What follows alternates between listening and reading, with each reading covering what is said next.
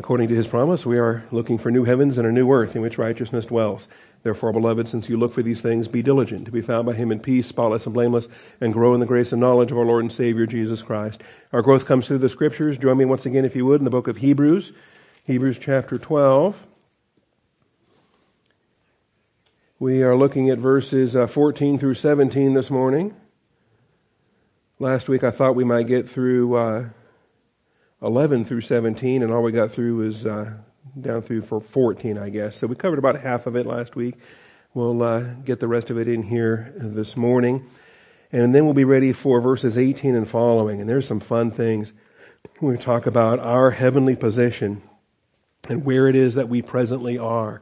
Don't confuse the location of your physical body sitting in a physical building in uh, Austin, Texas. We are spiritually in the heavenly places in Christ. And uh, the material that we have here in verses 18 through 24 is one of the most comprehensive visions of the church in heaven you're going to find anywhere in the New Testament. And so we'll be blessed to, uh, to work our way through it. All right. Verses uh, 14 and following, Hebrews 12. Pursue peace with all men and the sanctification without which no one will see the Lord. See to it that no one comes short of the grace of God, that no root of bitterness springing up causes trouble, and by it many be defiled. See to it that there be no immoral or godless person like Esau, who sold his own birthright for a single meal. For you know that even afterwards, when he desired to inherit the blessing, he was rejected, for he found no place for repentance, though he sought for it with tears. This is what we're going to be covering here today. Before we do, let's bow again humbly before our Lord and ask his blessing upon our time of study. Shall we pray?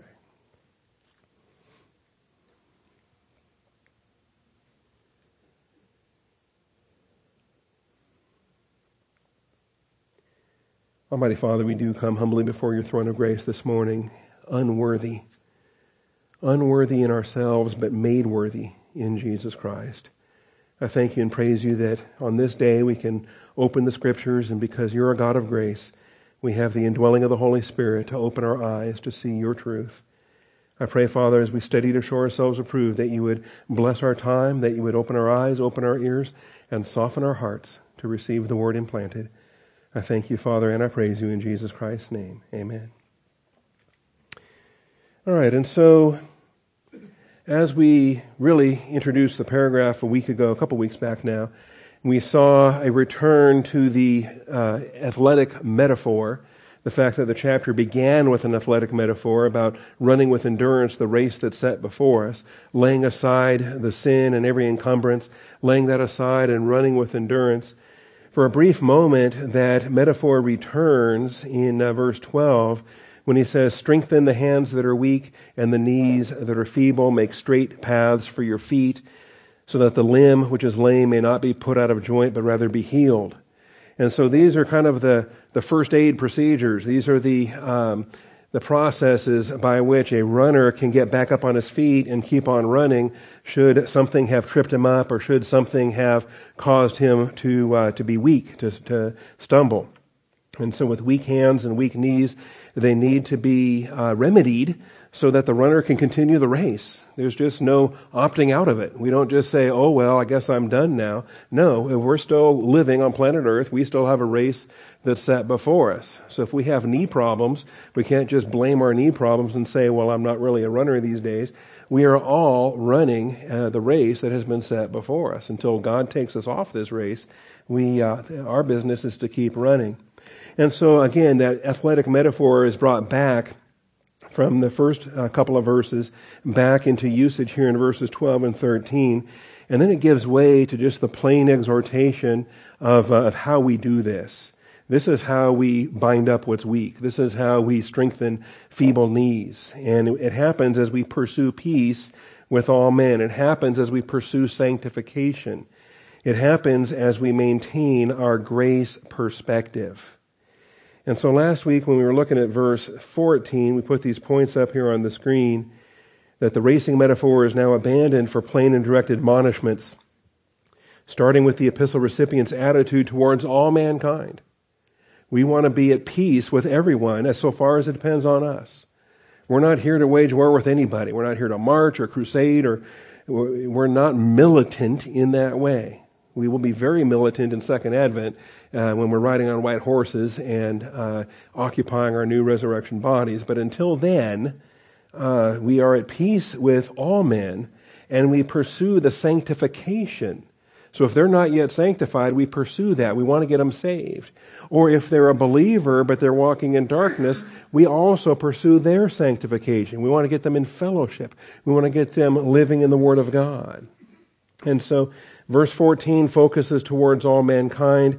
Verses 15 through 17 centers on the church centers on us at Austin Bible Church, our local uh, church members. What are the what is the attitude and priority that we should have one to another in this church body? And this is what's described here. So peace with all men and the sanctification without which no one will see the Lord. That, that should be our first uh, prime directive, if you will, to steal a Star Trek prime directive. Our prime directive is to pursue peace with all men and the sanctification without which no one will see the Lord.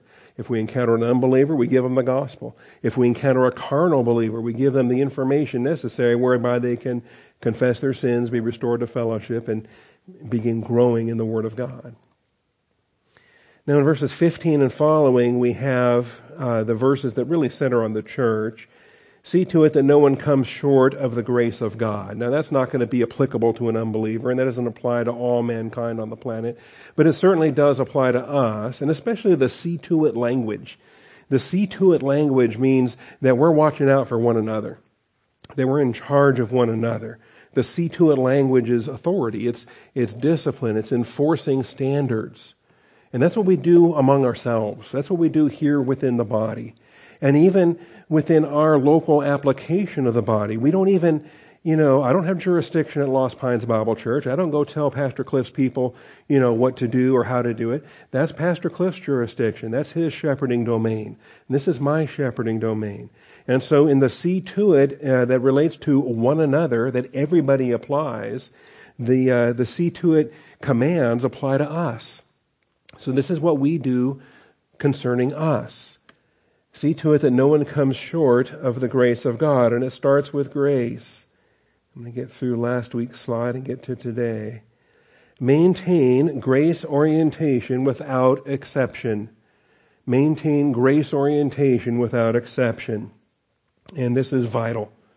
A congregation that loses its grace orientation, a congregation that plunges into realms of legalism, not only is it a terrible church to be a part of, who would want that? But beyond the terribleness of it, legalism does not strengthen weakened knees. Lengthen, uh, legalism does not repair or remedy the uh, weakened uh, hands that are weak and the knees that are feeble or make straight paths for your feet. If anything, legalism does just the opposite. Legalism doesn't make a path straight. Legalism puts crooked turns everywhere, and puts obstacles everywhere, and puts little hoops that runners have to jump through so that they can impress you with how good they are in their legalism. Grace clears that all away. The grace perspective that we have. And this is a beautiful thing because any believer should be developing a grace orientation. That uh, whether you've been saved uh, just a few weeks or you've been saved for 50 years or somewhere in between, it's not really a matter of what you know. Of course, it helps if you know more. But you can still be limited in what you know and be marvelously gracious about it. And, and, and you can be extremely gracious. That's why we grow both in the grace and the knowledge of our Lord and Savior Jesus Christ. So well, there's both aspects there that we consider, and growing in grace is, is vital. So we can maintain grace orientation without exception uh, you might recall in the Galatians series that we taught a couple years ago that uh, in chapter 5 was centered on grace. Galatians 5, verses 1 through 15. You might join me there here this morning and we can take a look at it again. Galatians 5, verses 1 through 15. It is critical. I think an individual believer that loses grace becomes a personal spiritual wreck. A local church that loses track of grace becomes a corporate spiritual wreck. And that's just an order of magnitude even greater. It's, it's terrible. For an entire church to be ungracious, that means we start biting and devouring one another.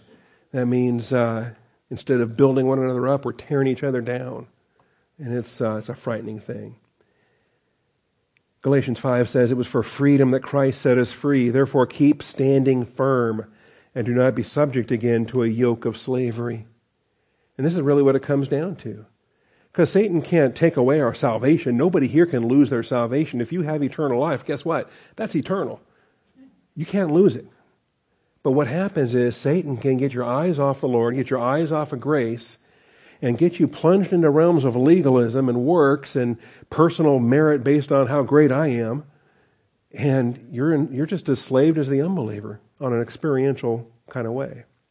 So he says, uh, and in, in the case of his audience in, in the Galatians epistle, uh, there was the uh, temptation to, uh, to submit to circumcision.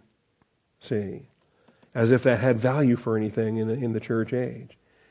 He said, I, Paul, say to you that if you receive circumcision, Christ will be of no benefit to you. And we can rephrase that to say, if you surrender in one issue of legalism, if you decide, well, I'm going to be mostly gracious, but in this one thing, I'm going to go ahead and, and uh, follow law. No. If you follow one point of the law, you got you're subject to the whole law. And, and you can't be mostly gracious. You're either gracious or you're not in the grace of God. So, and if you do, make one compromise Christ is of no benefit to you. The grace of Jesus Christ doesn't flow through a legalist in his present Christian experience. And I testify again to every man who receives circumcision that he's under obligation to keep the whole law. You can't just be a little bit legalistic. One step on that path sweeps you away into a terrible downhill slope of uh, more and more legalism. So you have been severed from Christ, you who are seeking to be justified by law. You have fallen from grace. And remember, that's not losing salvation. That's not about dying and going to hell someday. But that does mean is that presently, this abundant life of grace we should be living is completely lost to you. Because although you're saved, you're not living the grace glories that God has supplied. You have fallen from grace. Verse 5 says, For we through the Spirit, by faith, are waiting for the hope of righteousness. What a thrill as church age believer priests that we can just live one day at a time in the grace of God, waiting for a trumpet to sound. And it could be today. That's the grace of God that keeps us on a day by day basis. For in Christ, neither circumcision nor uncircumcision means anything but faith working through love. I'm still in Galatians 5 in case I lost you there. It's a long stretch from verse 1 to verse 15. Galatians 5 7 says, You were running well. Who hindered you from obeying the truth? See, just like in Hebrews, the running metaphor speaks to our personal experience. It speaks to the experiential nature of the Christian walk. And maybe you are doing well. Keep it up. And if you get tripped up, man, got to shove that off to the side, get back up, and keep running because there's a persuasion that's at work. And, and it happens. It happens. Satan does it. The world does it. Our own flesh does it. We get these little whispers, and the little whispers are always away from the Word of God and towards self. When he says this persuasion did not come from him who calls you, it is a persuasion, but it's not God's persuasion. Anyway, um, we don't have to read all of these verses, but just notice Verse 13 says, You were called to freedom, brethren. Only do not turn your freedom into an opportunity for the flesh, but through love serve one another. The grace of God is not license to sin, but the grace of God is freedom to serve. And in grace, a grace oriented assembly will be the most serving assembly you've ever seen in your life. And, and it's, it's upside down from how most legalists take it. I, uh, you know, I've encountered legalist pastors over the years, and uh, not from our circles or our fellowship, but uh, in very in, in uh, Ukraine, for example, the Baptist churches there are highly legalistic, absolutely, and they'll tell you this, and they also teach you can lose your salvation, which is another terrible thing. But they love both aspects. They think that Arminian theology can scare their people to serving more. And that legalism can guilt trip their people to serving more.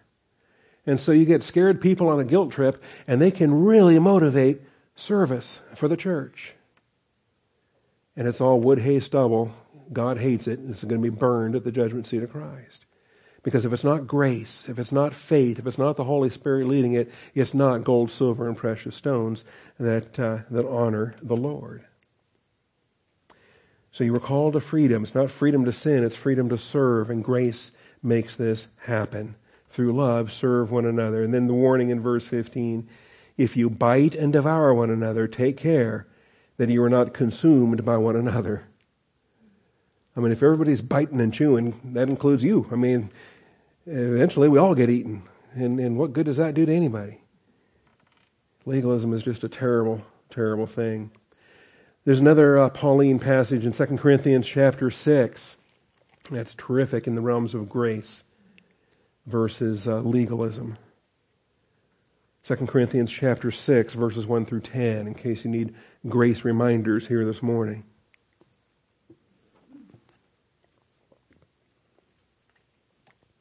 It says, working together with him, we urge you not to receive the grace of God in vain. In other words, you got saved by grace, now you can walk in grace. You can start serving in grace. The positional truth reality becomes the basis for our experiential truth reality. Otherwise, yeah, we're saved, but it seems kind of empty if we're not serving right now. For he says, At the acceptable time I listened to you, and on the day of salvation I helped you. Behold, now is the acceptable time. Behold, now is the day of salvation. Again, it's the daily emphasis of the here and now. The way Hebrews puts it is day after day as long as it's called today. The way Paul puts it is now is the acceptable time. He quotes a verse from Isaiah and he says, Today's the day. Giving no cause for offense in anything so that the ministry will not be discredited. Legalism is the, probably the biggest cause for offense that's out there. It'll discredit the ministry faster than anything. And, uh, you know, I think a lot of times, uh, you know, people think it's uh, something more glamorous than that, or it's something more spectacular. The the the kind of carnality that makes the front page of the newspaper or the the the television broadcasters, and there's nothing quite so juicy as a as a sex scandal or some kind of a thing the pastor was exposed for or whatnot. And yeah, that makes all the headlines. It makes all the the news stories. And and then yes, it does discredit the ministry. I'm not saying it doesn't. But legalism discredits the ministry faster than anything, and it doesn't even make the, the front pages. it doesn't make the headlines. It doesn't make the news. Oh, here's a legalistic pastor. Here's a legalistic church. It doesn't sell quite the way that the other spectacular stuff sells, I guess, to that uh, carnal mindedness. Anyway, giving no cause for offense in anything so that the ministry will not be discredited, but in everything, commending ourselves as servants of God and it comes down to how do we serve in grace. And when you read through the rest of this, down through verse 10, when you read through the rest of this, it's like a schizophrenic passage that's talking about things that are true the way the world looks at it, but things that are true as we know it in grace. Walking in grace and serving the Lord. And so we, we can have glory and dishonor at the same time. We can have evil report and good report. We can be regarded as deceivers yet true. We can be unknown yet well known.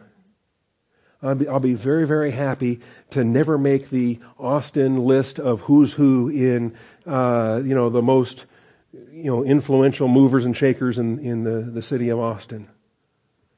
Because my name's in the Lamb's Book of Life. And then I, I want to know, you know, when I stand before the Lord, I'm going to hear, well done, good and faithful servant. And there's so much more, but as you, as you look through there, it's grace. And so Hebrews 12:15, as it says, see to it that no one comes short of the grace of God. Uh, that's got to be the thing. And so I think, you know, a grace ministry, if we're not preaching grace in every message, what are we doing? There's got to be grace in all that we say and do. But then he moves on from grace to bitterness, also in verse 15. And the author of Hebrews in 12:15 says, to cut it off, to cut it off at the root don't let it grow. If you let it grow and, where it's past the root stage, now it's a, a stem, now it's a shoot, now it's a plant, now it's a tree. the longer you let it go, that bitterness gets huge. Next thing you know, you're looking at a sequoia from Oregon somewhere, right? I mean, it's just a monster redwood that's large, and you should have rooted it out at the very beginning. Bitterness is a terrible slave master. Again, it's Hebrews 12:15. See to it that no one comes short of the grace of God, that no root of bitterness springing up causes trouble, and by it many be defiled. This is uh, the, the, nature of bitterness that uh, spreads like a you know a Chinese virus somewhere. Of the the contagious nature of the of the bitterness just spreads, and uh, there's nothing like a bitter person to make two bitter people, to make five bitter people, make ten bitter people. That's why it's spoken of in marriage passages too about don't be embittered against. You know, husbands are commanded to love your wives and don't be embittered against them. As a bittered embittered uh, marriage spouse leads to two embittered marriage spouses. Spice. No, spouses. All right. Bitterness. Springing up. Notice, springing up. It's, it's using this plant metaphor. It starts with a root, but then it springs up. If you don't kill it, it springs up and then, uh, and then it spreads, causing trouble. And by it, many be defiled. So you can see the cycles there. You can see how it progresses. You can see how it interconnects. Similar to what we have in Ephesians. Paul wrote about this as well. Incidentally, I don't think Paul wrote Hebrews, but clearly the Pauline influence is everywhere throughout the book. The author of Hebrews was a companion of Paul. I think it was Luke, a companion of Paul, uh, a fellow co author with the, the, pastoral epistles with Paul, or at least the scribe who, uh, who wrote those pastoral epistles. Ephesians 4, verses 31 and 32. This comes also in the midst of a longer development related to how a local church orients to one another. Starting, uh, we have personal holiness in 17 through 24, whereby we confess our sins, we're restored to fellowship, we're walking in the light, and uh, the things there, being renewed in the spirit of our mind, putting on the new self, so we have individual instructions for personal application in 17 through 24. Then we get the corporate application for the one another uses. Starting in verse 25, when it says, Therefore, laying aside falsehood, speak truth, each one of you with his neighbor. And so this is the command that applies to all of us, towards all of us. We are members of one another. Be angry, yet do not sin. Do not let the sun go down on your anger. Church members will make you mad but don't get carnal. All right? And pray over it. This day, don't let it fester. Don't, don't wait till tomorrow. Pray for it now before the sun goes down so that you can surrender to the Lord and get a good night's sleep because you let it go. Wake up in the morning with a fresh start. Do not give the devil an opportunity. Again, that's corporate. The church at large is aware that the devil is waiting to creep in here and, and cause trouble. He who steals must steal no longer. Rather, he must labor, performing with his own hands what is good, so that he will have something to share with the one who has need. I think that's neat, is that we're not preaching to unbelievers saying, hey, you got to quit stealing if you want to get saved. But you give the gospel to the unbeliever, and then they get saved, and then you start teaching them the Bible. And in teaching a brand new believer the Bible, certain things get highlighted, saying, you know, uh, that whole thief career you got going on there, you need to, need to probably find a different line of work. Okay? Not in order to get saved, but because now you are saved. And this is a new way of life that God has presented before you. So part of what the old man was, let, let all that stuff go. So uh, labor, performing in your own hands what is good, so that you have something to share with the one who has need. See, if you're a thief, you're just stealing stuff for yourself. But if you're a believer walking in grace and working with the right attitude and serving God, you are producing an abundance because you know it's not all about yourself. It's about the body of Christ. And you want to have an abundance to be able to share with brothers and sisters that have need. Let no unwholesome word proceed from your mouth, but only such a word as is good for edification, according to the need of the moment, so that it will give grace to those who hear. So here's another grace application like we were talking about a few minutes ago. And how do we communicate one with another? How do we, how do we relate? How do we speak to one another? It all needs to be in, in love and grace. Nothing unwholesome. We're not here to tear one another down. We're here to build one another up. The need of the moment. Do not grieve the Holy Spirit of God by whom you were sealed for the day of redemption.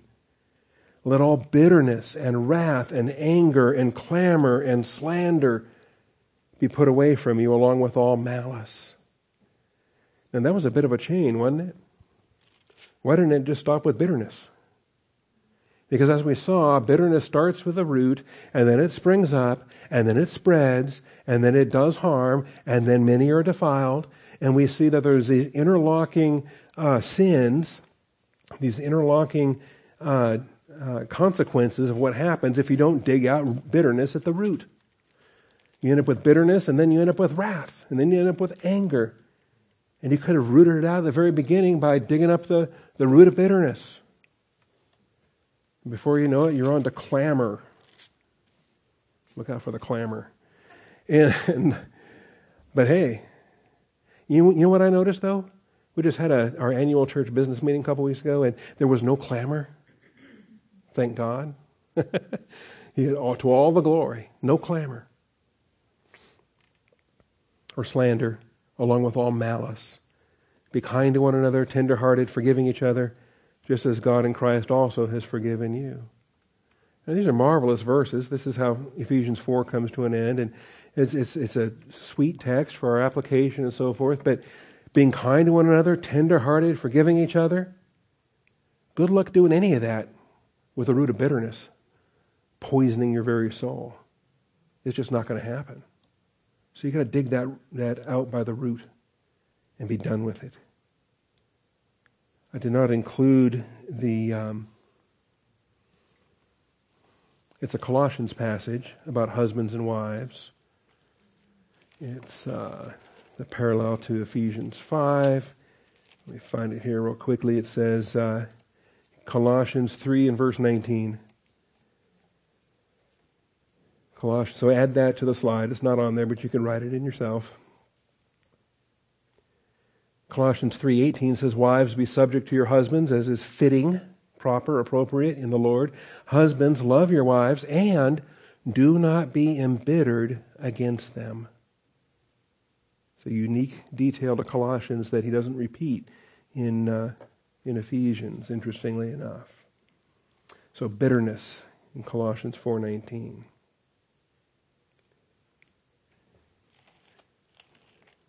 Back to Hebrews 12.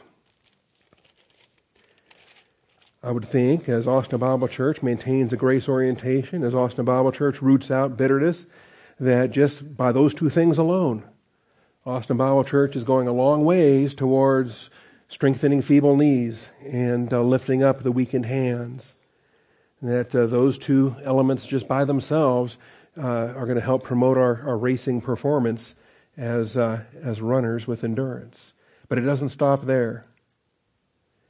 It says, see to it. Now, the same see to it in verse 15. Go ahead and repeat those in uh, verse 16.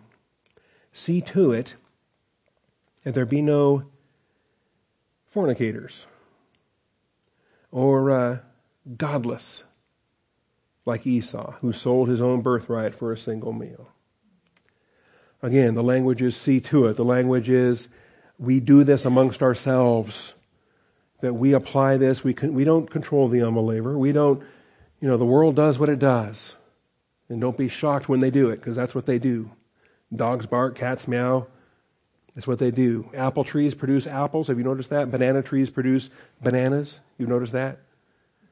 They never just decide out of nowhere to change what they're doing. There's no apple tree just pops a banana up there for no reason, okay? God designed it to be this way. We replicate after our kind.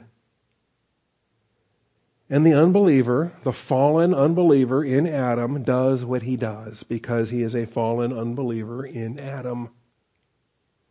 and trying to uh, reform that, trying to create a some kind of a turn over a new leaf and create a morally reformed reprobate just gives you a, a morally reformed reprobate at the end of the effort, whatever success level you think you've reached. No, the, the answer is salvation. Get saved. Cast off the old man and put on the Lord Jesus Christ. And then, with a body of believers that makes up a local church, you've got to remove the fornicators. You've got to remove the godless. How does a godless man end up in a church? Well, yeah, the same way the unbeliever ends up in a church. We're sinners, got reasons for being where we are, different reasons for different people at different times. But the immoral or godless person is the fornicator or the godless. And uh, where you become your own God. You, you feed your belly, you feed your appetite, and there's no greater power outside yourself because you're the greatest power you can imagine. You're the one serving yourself all the time, and that's, uh, that's trouble in a church. That has to be removed. And uh, you don't want to. It's kind of a last resort sort of thing. You first of all you want to you want to correct it. You want to rebuke it. You want to win your brother. You want to show him his fault. You want to show him the scriptures to say, look, man, Jesus died on the cross, so you don't have to have this empty life of the passing pleasures of sin. We have the eternal glories of righteousness. Anyway, if, he doesn't listen to you, take along two or three more. If he doesn't listen to them, tell it to the church. If he doesn't listen to the church, the man's got to go. That's the whole lesson of 1 Corinthians. They didn't send the man of incest out of there. He was the biggest fornicator imaginable. And they were keeping him around.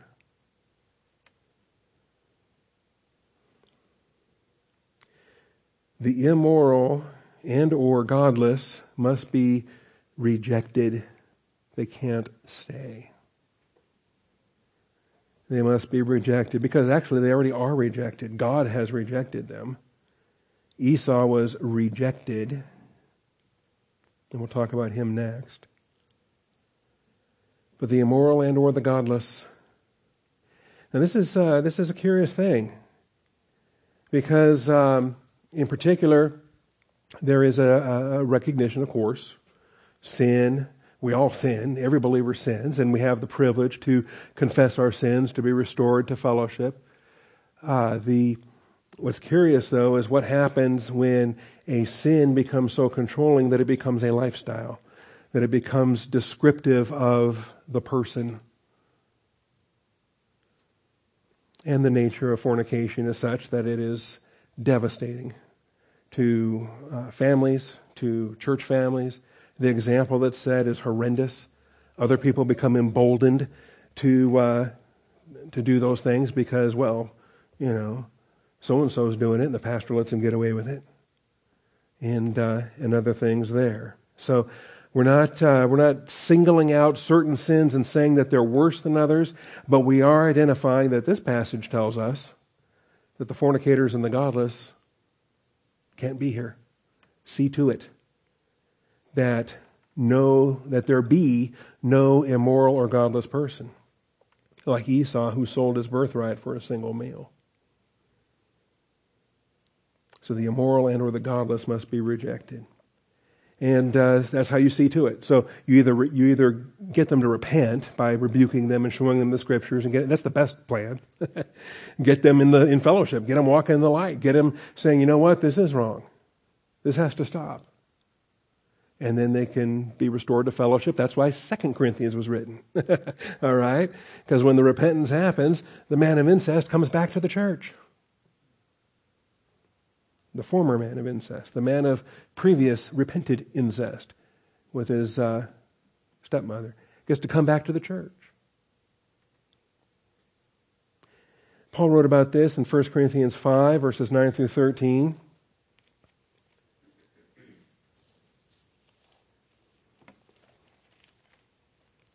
It's almost like the author of Hebrews is just giving us a Pauline synthesis for uh, local church exhortation.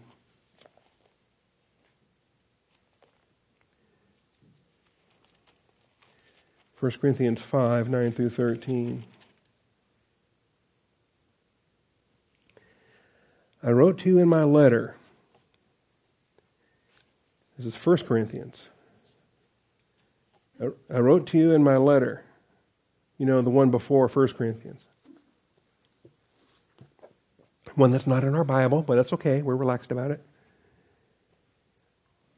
I wrote to you in my letter not to associate with fornicators. It's, it's pornos, where we get pornography, pornoi in the plural. And it's, uh, I don't know, in the 1970s, the, the Lockman Foundation decided when they were publishing the New American Standard Bible that they were going to use immoral person instead of fornicator. Because I guess fornicator is too Elizabethan. 16th century Elizabethan English, maybe Old King Jamesy, and, and maybe they were, I don't know what they were thinking in the 1970s, but uh, it seems to me they should have kept fornicator in the text. I think there was a lot of that happening in the 60s and 70s. But anyway, the problem is, is today people read immoral people and they think it's so watered down. They think, well, you know, it's immoral to to cheat on your taxes, or it's immoral to, um, you know, take a penny and never leave a penny. Or I mean, they got ideas of what's moral and immoral that are so relative and fluff that it fails to realize the, the term is pornos, it's a fornicator.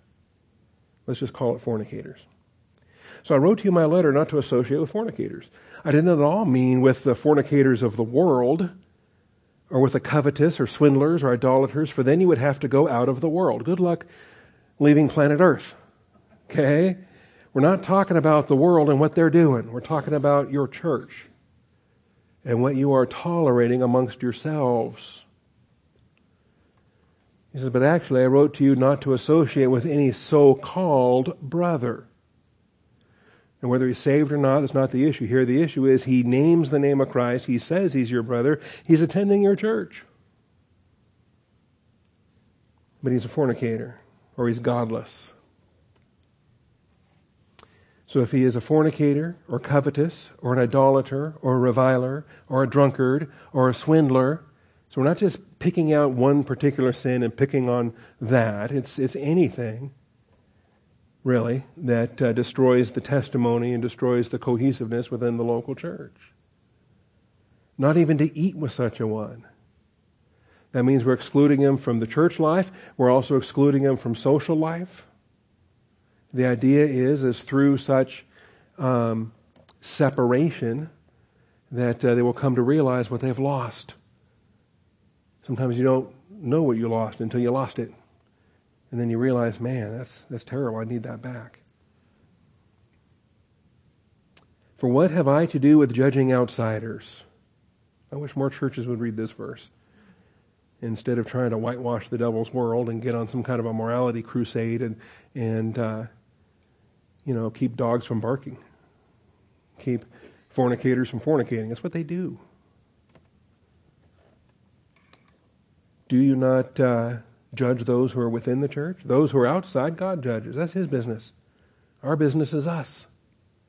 Remove the wicked man from among yourselves. So, this is the issue here. And so, the flagrant immorality. And these are the things, because remember, our personal life has to be a reflection of the Word of God. We have to be living according to the convictions. Otherwise, we're hypocrites. The pastor that preaches one thing and lives another, that's a hypocrite. Get rid of that man. Get a real shepherd. Likewise, uh, the deacons, the Sunday school teachers, the piano player, whoever. If anybody in the church living in defiance of Scripture is a problem. See, this is what it's about. It's the open defiance of the Scriptures. We're not talking about a, you know, a personal sin that's committed on occasion. We're talking about an open defiance of the Scripture that is a consistent lifestyle. Now, in the case of Esau, it's interesting. Characteristic of such godlessness is their disdain for the sound doctrine of our birthright. For us, it's our birthright in Christ. For Esau, was his birthright in uh, Isaac birthright in Abraham. The fact that he is seed of Abraham and he is the firstborn and he couldn't care less. He said Jacob could have it. All he wanted was that, that stew that smelled real good. Characteristic of such godlessness is disdain for the sound doctrine of our birthright in Christ.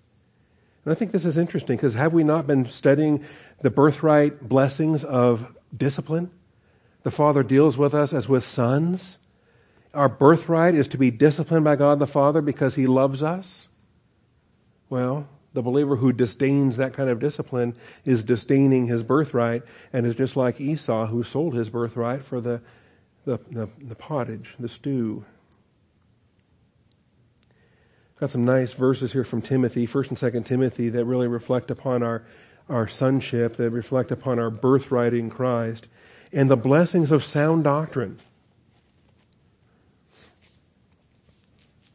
1 Timothy 4, 6 and 7, 1 Timothy 6.20, 2 Timothy 2.16, addressing this issue.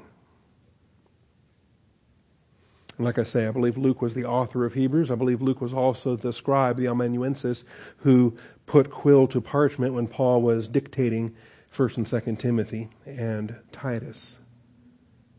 So this should not surprise us either. 1 Timothy 4 6 says, In pointing out these things to the brethren, you will be a good servant of Christ Jesus, constantly nourished on the words of the faith and of the sound doctrine which you have been following, but have nothing to do with worldly fables. And this is the vocabulary for godlessness that we're worried about in Hebrews 12. It's the same Greek word. When it says, See to it that there's no fornicator or godless person among you. The godless the worldly fables, fit only for old women. On the other hand, discipline yourselves for the purpose of godliness. You see the contrast? There's the godless fables, worldly fables, but we have to discipline ourselves for godliness, which means we have to be nourished on sound doctrine. It's the sound doctrine that'll build us up in the faith. The best blessing we can give to our children before they leave home is to give them that foundation of sound doctrine. That's what will nourish them. That's what will sustain them. Not the fun and games and the entertainment and all the festivities of a youth group and other, you know, bowling activities or whatnot. All right.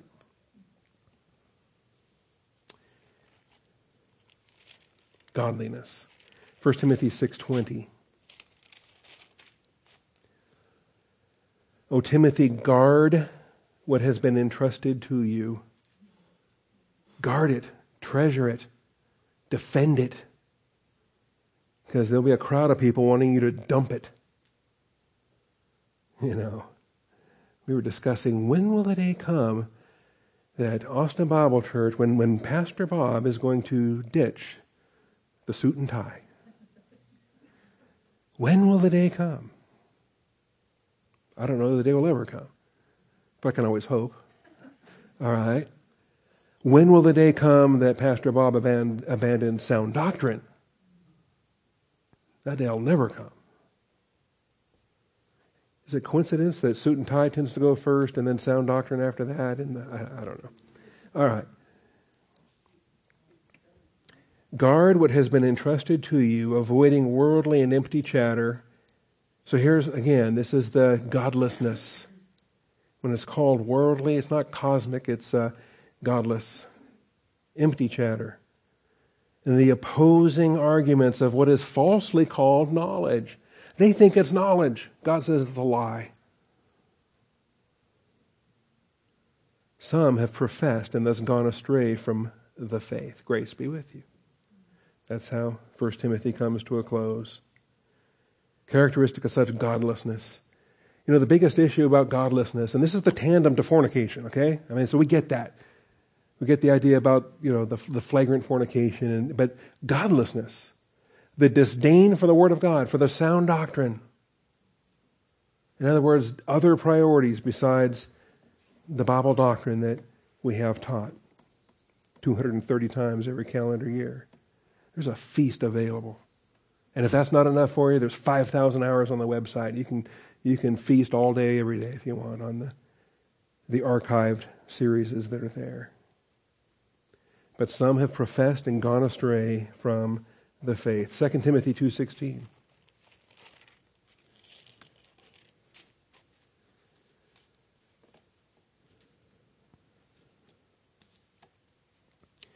Verse 14 says, Remind them of these things and solemnly charge them in the presence of God, not to wrangle about words, which is useless and leads to the ruin of the hearers. Be diligent to present yourself approved to God as a workman who does not need to be ashamed, accurately handling the word of truth. But avoid worldly and empty chatter, for it will lead to even more ungodliness. And their talk will spread like gangrene. You know, if you notice gangrene on your foot, or your leg, wherever, if you notice gangrene on anything, don't ignore it. Don't just think, eh, it's all right, it's not that bad. Or it'll go away. Or it'll get better. I don't need to see a doctor. Gangrene isn't like that, okay? It's going to spread. And so when we have fornicators or godless people, it's like gangrene. To save the body, it has to be chopped off. And it seems brutal, well, because it is. But you get out the cleaver and, and you, uh, you chop it off. See? Esau is the interesting example on this because he, he's a son of Abraham. He's a son of Isaac. He's not, uh, he's not of Ishmael. He's a son of Isaac. He's a twin brother to Jacob. He's just not a Jew because the Jews are Jacob and his 12 sons. And even though he's a twin to the Jew, the first Jew, he's not a Jew. And yet Esau could have been blessed as a son of Abraham, could have, but he rejected it. See to it that there be no immoral or godless person like Esau who sold his own birthright for a single meal. You know that even afterwards, when he desired to inherit the blessing, he was rejected, for he found no place. So there's really two episodes that happen there between the brothers the birthright and the blessing. And a lot of times we, we blend those, we confuse them. They're two separate issues, two separate chapters. One followed the other. The second one was worse because of the first one, worse in Esau's mind. And it's curious, what was, what was the motivation for the second one when he had such disdain for the first one? If he sold his birthright for the single meal and couldn't care less, why did it bother him about the blessing? Why did he even care if, if Isaac blessed Jacob instead of him? Does that mean he had a repentance? He had a change of heart? No. This text tells us he didn't. And so some of these things also become interesting related to repentance, related to remorse, related to what we talk about in terms of our own applications. Understand, remorse is not repentance. You can feel bad about something. You can feel real bad about something and not repent. Fundamentally, you still have the same attitude you had, the same thinking you had. Your thinking hasn't changed, even though you feel bad about it. And uh, part of what we do as parents and trying to discipline our children is we're trying to change behavior, we're trying to change thinking. And sometimes we think that if they show remorse, if they feel bad, that we've accomplished the mission. Not so. Because you can feel bad and still not change your thinking. And if you haven't changed your thinking, then you're not changing your activity. And so if you're disciplining a child with behavior that's not appropriate, remorse is insufficient. Chances are remorse is, uh, um, they're sad about getting caught. More so than, uh, than truly convicted, personally convicted about the error of their ways or their, their sin before God or their uh, violation of family uh, expectations and so forth. Anyway, the example is Esau, and he's given here, even afterwards, when he desired to inherit the blessing, he was rejected.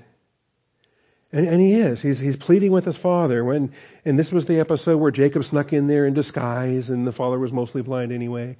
And he was wearing the, the, the clothes, and he had the, the sheepskin on his hands, and, and so he got close enough to feel and to smell. And, and the, the deception was very comprehensive. His mother helped him with this, and, then they really deceived Isaac really well. And uh, Jacob was able to get out of the tent uh, just in time before Esau came in, and the jig was up. Because Isaac realized, man, I just gave my blessing to, to Jacob, the, the, the supplanter. And, uh, but what does Esau do then? He's begging. He wants, is that your only blessing? Do you not have a second blessing? Can you bless me as well? Why did he even want that? And the author of Hebrews here, or really we can say the Holy Spirit is cluing us in to the thought process. He desired to inherit the blessing, but notice he found no place for repentance, though he sought for it with tears. No place for repentance, though he sought for it with tears. There was no repentance, there was regret, but no repentance. And we can't blend those issues or we lead to confusion. Remorse is not repentance. Judas Iscariot had remorse. Matthew 27, when he crucified, when he betrayed Jesus, he led the soldiers the, to the garden and he kissed Jesus and they arrested him.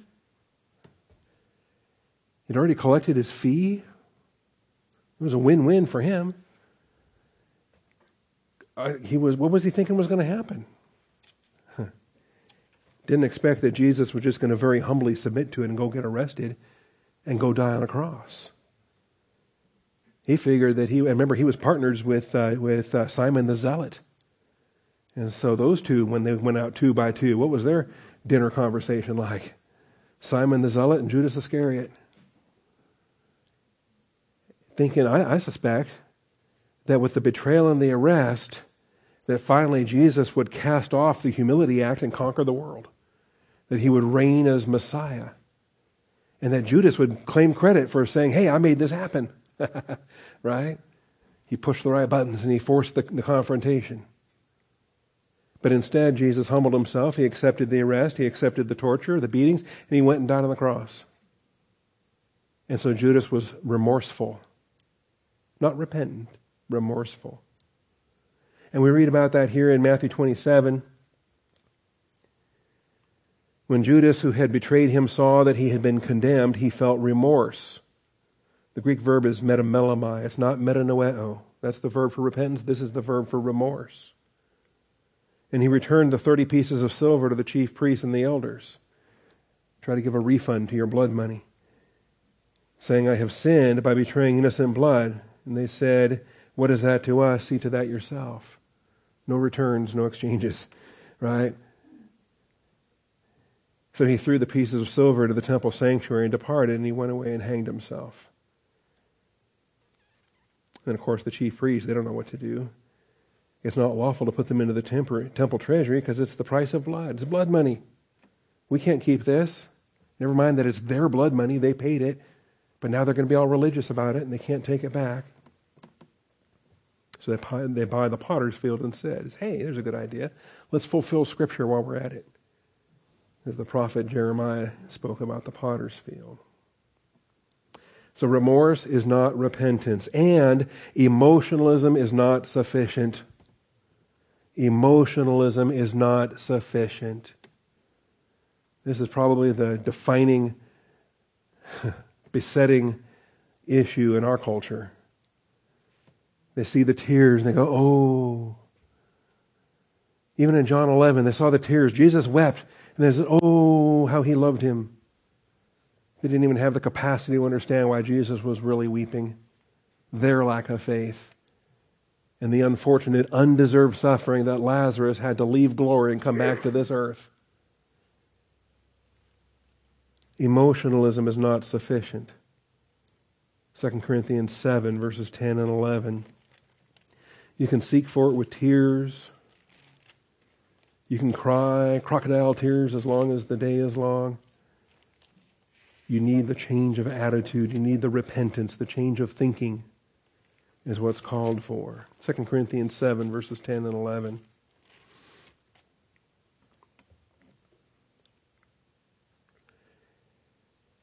And it's interesting too, because he's talking about 1 Corinthians, he's talking about the removal of the man of incest, and then about bringing him back when he was repentant.